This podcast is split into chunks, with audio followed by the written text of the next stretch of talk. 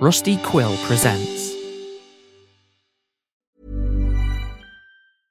Hi, I'm Daniel, founder of Pretty Litter. Did you know cats tend to hide symptoms of sickness and pain? I learned this the hard way after losing my cat, Gingy. So I created Pretty Litter, a health monitoring litter that helps detect early signs of illness by changing colors, saving you money and potentially your cat's life. Pretty Litter is veterinarian developed, and it's the easiest way to keep tabs on your fur baby's health right at home. Go to prettylitter.com and use code ACAST for 20% off your first order and a free cat toy. Terms and conditions apply. See site for details. Hiring for your small business? If you're not looking for professionals on LinkedIn, you're looking in the wrong place. That's like looking for your car keys in a fish tank. LinkedIn helps you hire professionals you can't find anywhere else, even those who aren't actively searching for a new job but might be open to the perfect role. In a given month, over 70% of LinkedIn users don't even visit other leading job sites. So start looking in the right place. With LinkedIn, you can hire professionals like a professional. Post your free job on linkedin.com slash achieve today. When you make decisions for your company, you look for the no-brainers. If you have a lot of mailing to do, stamps.com is the ultimate no-brainer. Use the stamps.com mobile app to mail everything you need to keep your business running with up to 89% off USPS and UPS. Make the same no-brainer decision as over 1 million other businesses with stamps.com. Use code program for a special offer. That's stamps.com, code program.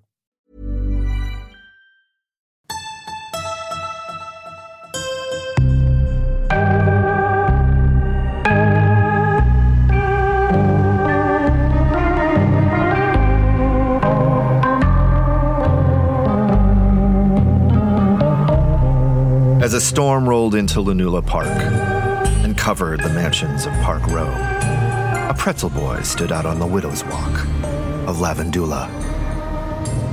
He was a pretzel boy who lived in the attic, sleeping in a nook long into the mornings, contorting himself into corners, into all kinds of shapes and angles throughout the day. He'd gotten quite good at meeting the shape of just about anything fitting himself into rafters and steamer trunks, and even a large basin left over from the old kitchen. He was a pretzel boy, and his name was Percy. Percy was born to a cabinet maker and mother who died in childbirth. His father resented him and burdened every day, every command, every word or sigh with a layer of it, with spite poisoning every day between swings of the wood hammer against his tools, muttering under his breath, barely looking at the boy as he moved around the furniture shop. Shop that sat among the sections of shops, owned by the tradesmen on the windy, narrow streets off from the warehouse district, far from the shops of finery. Percy was born double jointed and used that double jointedness to hide in the cabinets his father crafted, escaping his father's drunken wrath until his father would settle at his stool pass out on the workbench, chisels slipping out to the floor from his heavy hand. Percy would slip out onto the streets as the sun was setting and spend time with the shoeless and tattered children, the baker's apprentice, the flour and Duncan match girls, the newsies from the lantern paper. They would trade snacks and play games as the light faded to dusk and home lamps lit over boiling pots in the tight tenements above the shops. From the few friends he'd made out on the streets, he discovered he was a bit different. That the way his thumb bent back or the way his arms could wind up behind him farther than the others was an astonishment, and his double jointedness drew attention from onlookers. And he developed a bit of an act. A couple of the louder boys would bring in a crowd and hawking the bendy boy, and he would earn a few pennies at his wondrous thumbs and knees and shoulders. One evening, as he collected a few coins from his hat, he spotted a series of wheat paste posters on the side of a building. Under the flaking paint and lime, Baudin and his amazing coterie, a performing clown troupe, newly featured at the Celestial Seaside Amusement Park. He'd never been. His father was not for such things, and he never had the money for such frivolous expenditures. His father was barely able to keep up with the new factory crafts and was subsisting on previous customers' loyalty as it was. He stared at the torn poster every day bright colors, clowns, and acrobats, a girl standing on a champagne bottle, and he dreamed of the circus, of being a contortionist like the one on the poster. On a warm afternoon, his father sent him to fetch some mother of pearl inlays for a special magician's cabinet, and it sent him uptown to an expensive shop through the theater district with its lights and posters and busy crowds. That day, a street performer troupe set up on the walkway, and a contortionist bent himself over backwards. He put his head between his legs and waved at the crowd, and then, ever so slowly, he placed himself in a small cage, smaller than any person could possibly fit. First an arm, and then a shoulder, and a leg, and then a head, and the rest. And another man came and carefully placed a padlock on that cage. The crowd cheered and filled their hats with coins and even a few bills. Percy was amazed. Heart racing, he ran to the shop, bought the mother of pearl, and spent the whole way back replaying the routine over and over and over in his mind.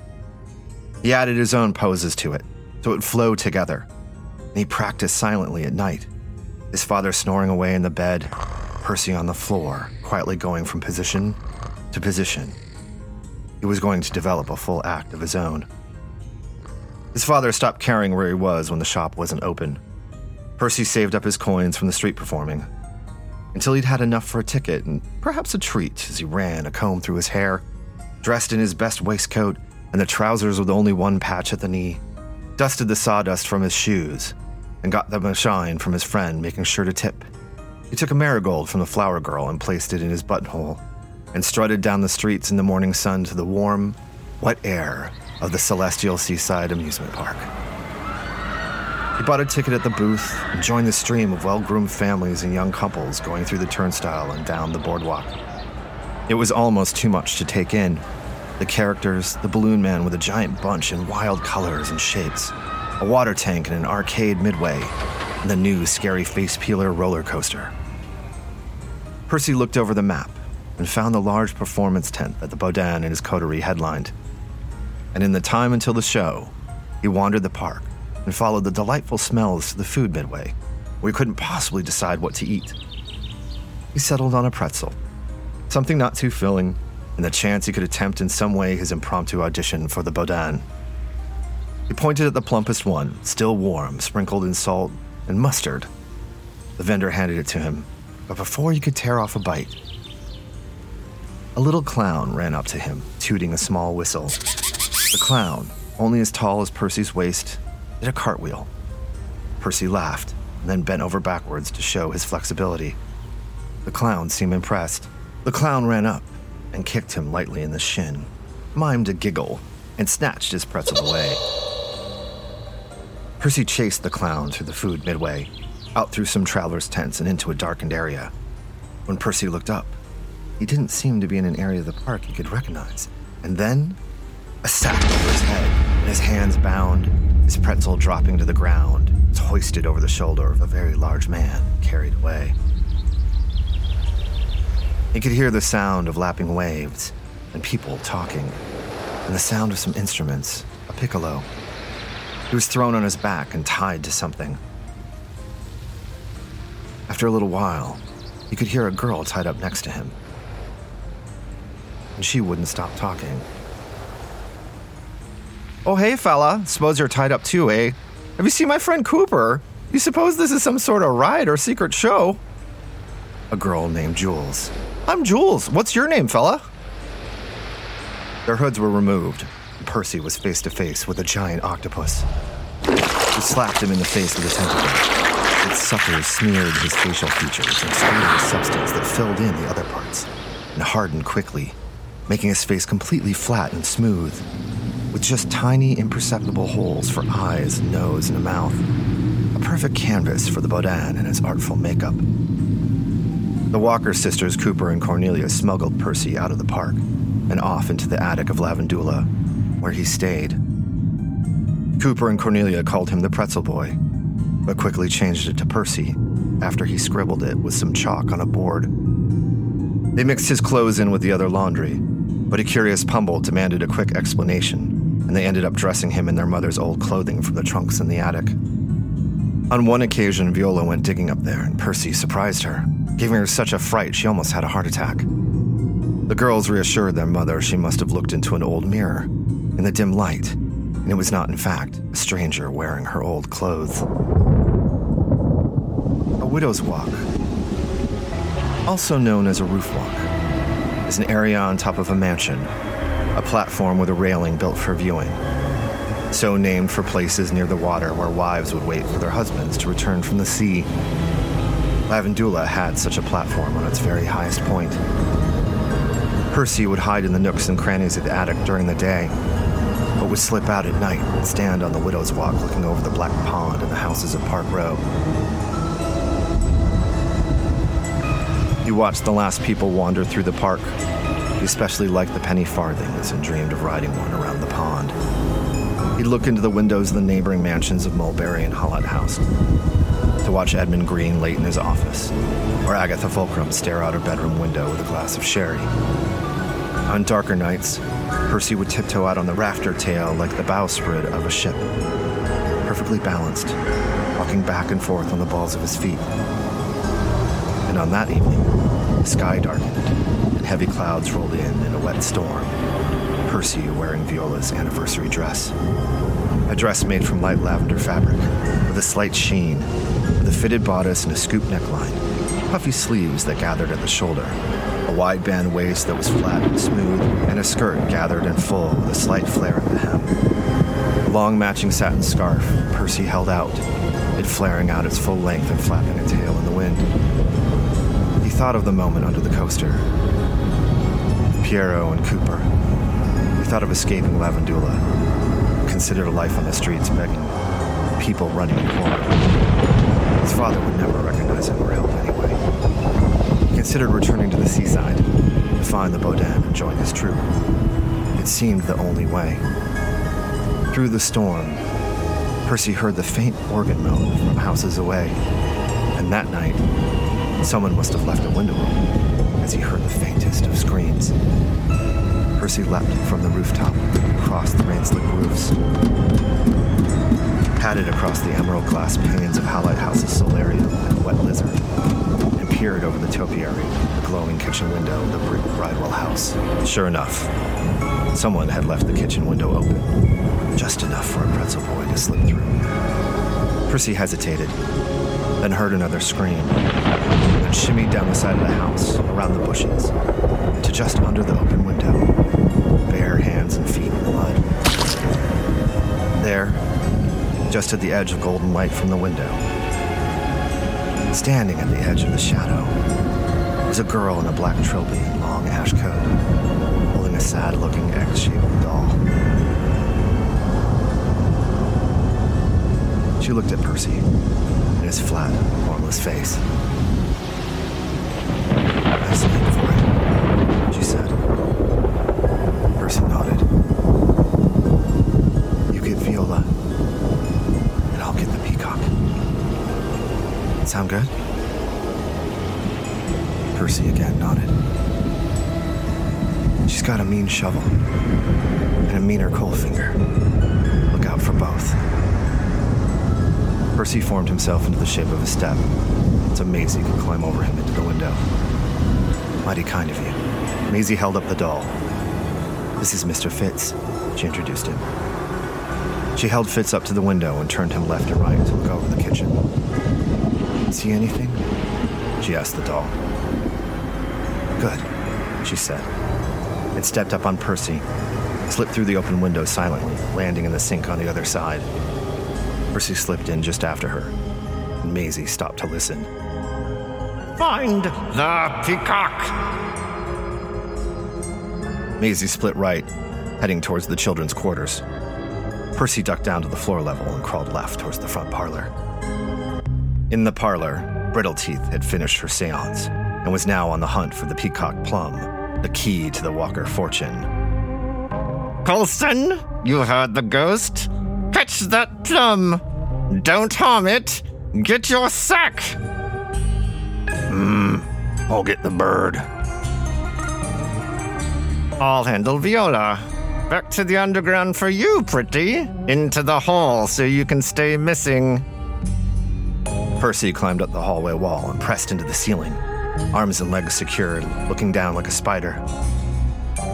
Brianna yanked Viola off the table, dragged her into the hallway as Colson left to look for the bird. As Colson passed the hallway, Viola dropped to the ground, exhausted and weak, brittle teeth dragging her like her chains. Percy made a clicking sound with his mouth. As Brianna looked up, he dropped from the ceiling. Brianna and Viola both shrieked at a giant faceless spider, dressed in Viola's anniversary dress, dropping down on both of them from above. Maisie followed the sound of bird footsteps, felt along the wall, and discovered the hidden button that led her way through the special door, down the steps to the underground. She passed many empty cells, just like back at Ludlow. Echoes of suffering. She'd been here before. The walls of the Sotto Voce might have fallen, but in the depths, she could still hear the faint cries of Katerina, could still feel the dying heartbeat of it. The cells were strangely quiet. The children moved to the sleeping quarters for the evening. Maisie got to the end of Viola's cell, it was too empty. I know, Fitz. Where did Plum go? That bird is impossible to track. She turned back to head upstairs, and at the end of the hall, back towards the door, she saw the blue green feathers of Plum, the peacock, looking back at her with its head slightly cocked. Plum padded up the steps. Maisie took a few steps to follow. But from one of the cells, almost silently, a little girl in a green cloak, hood, and a porcelain mask swept out into the hallway between them, brushing a broom against the stone. Maisie had seen her before in the park, as Brianna came and went from Bridewell House, always at her side. She'd watched her drive the motor car, Black Volga, while Coalfinger did his nasty work. New addition to the Brittle Teeth family since Ludlow. Maisie watched her sweep, listened to her movements, and something. Something was just a little familiar. I know you. Wait, I know you. Maisie looked at Mr. Fitz. No, it can't be. No, Fitz, it can't be. She's.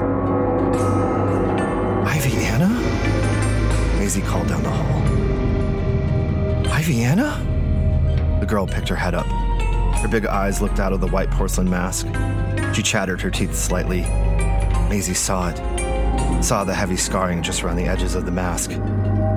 Iviana! It can't be. We saw you die. We saw you fall into a vat of lye. Coalfinger's chain. The little girl flipped the broom over. She plucked out a single piece of straw.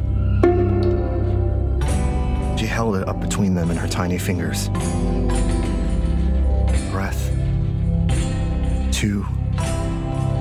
Then the straw began to smoke. And then lit on fire. The eyes behind the mask blinked and narrowed. She flicked the lit straw and spun around. Ran up the stairs. Iviana! Maisie chased after her, but stopped midway in the hallway. Top hat flopped down the stairs onto the floor. Colson shuffled across the stone, dressed in his dark suit and tails, dragging his heavy sack, ready for snatching. He scraped the nail onto the stone. "Hmm, I remember you. I never forget a little one. Grabbed you right out of your room. Plucked his top hat off the ground, flipped it on his arm, top of his head. And as he stood, a swirl of ash and smoke surrounded him. His eyes darkened as embers roiled, and Coulson became Coalfinger. Smoke and ash filled the hallway. You and your little friend took my sight. Mm, But that's okay. I can sniff out the children all the same. Now I'm going to take a little something back. He beckoned towards the sack as he moved towards Maisie. Nowhere to hide this time. The palsy plagues my pulses. When I prig, your prigs are pulling. Your culvers take, or matchless make. Your scent declare or sullen. I'm not the same girl as then, Coalfinger. I've met ghosts and parasites and fiends and witches since I met you. You're not the scariest thing out in the night. I've learned new tricks. Mmm, but the damn just. Maisie froze as Coalfinger approached. Colson! Brittle Teeth yelled down the stairs. The peacock! Colson, what are you waiting for? Hmm. Lucky little one. I have your scent. I'll find you yet. Coalfinger stepped back into the dark ash cloud and vanished up the stairs. I wasn't sure that was going To work. Eight fits? Maisie looked at the doll as she removed a small voice throwing device from her mouth. Might not work twice, but we have to find Plum quickly. The front door of Bridewell House burst open with a strong blast from the storm wind, whipping coats and papers from the parlor into the hall. Plum ran past the tangled mess of the hallway out into the night rain. Percy reached for him, but Brianna knocked him sideways with a shovel. Viola was able to wrap her chains around Viana's throat. She began to choke with what strength she had left. She pulled her back to the ground. You want some soup, Vivi? I'll choke you. Viola rolled over, and Percy grabbed Teeth's massive keyring and frantically searched for a key to the shackles. Maisie made it upstairs, grabbed the keys from Percy, gave them a shake, and listened. And plucked the correct one out, shoved it into the shackles, releasing Viola as Brianna choked, dentures falling out onto the hall rug. Viola stood, hoisted her nightdress, and ran out in the night after Plum. From the back quarters, Coalfinger in his top hat and coat, Iviana, the suit daughter, and a small, quiet group of well-groomed, dead-eyed children came into the hall. Percy and Maisie backed away slowly, out the front door, into the rain, onto the sopping wet lawn of Bridewell House. The children surrounded Brianna, helped her to sit, and placed her spittle-dripping dentures back into her mouth a look of vile anger and vengeance in her eyes. Coalfinger and the children advanced on Maisie and Percy. Brianna held up a hand. She pointed at the door. The dead-eyed boys walked to the front door and pushed it closed, just as Brittle Teeth muttered, Get the car. Percy and Maisie stood together on the front lawn of Bridewell House. Viola in her nightdress chasing after Plum into the park. And the soaked brick of Bridewell House shut with a foyer of smoke and ash and bitter spite. The low guttural sound of the Black Volga roaring to life in the rain. A dark chase was about to begin. Raindrops sliding down his flat face. We have to find that peacock, she said. Percy nodded. Say, you're pretty quiet. And you can squeeze into small spaces. I think I just might have a job for you.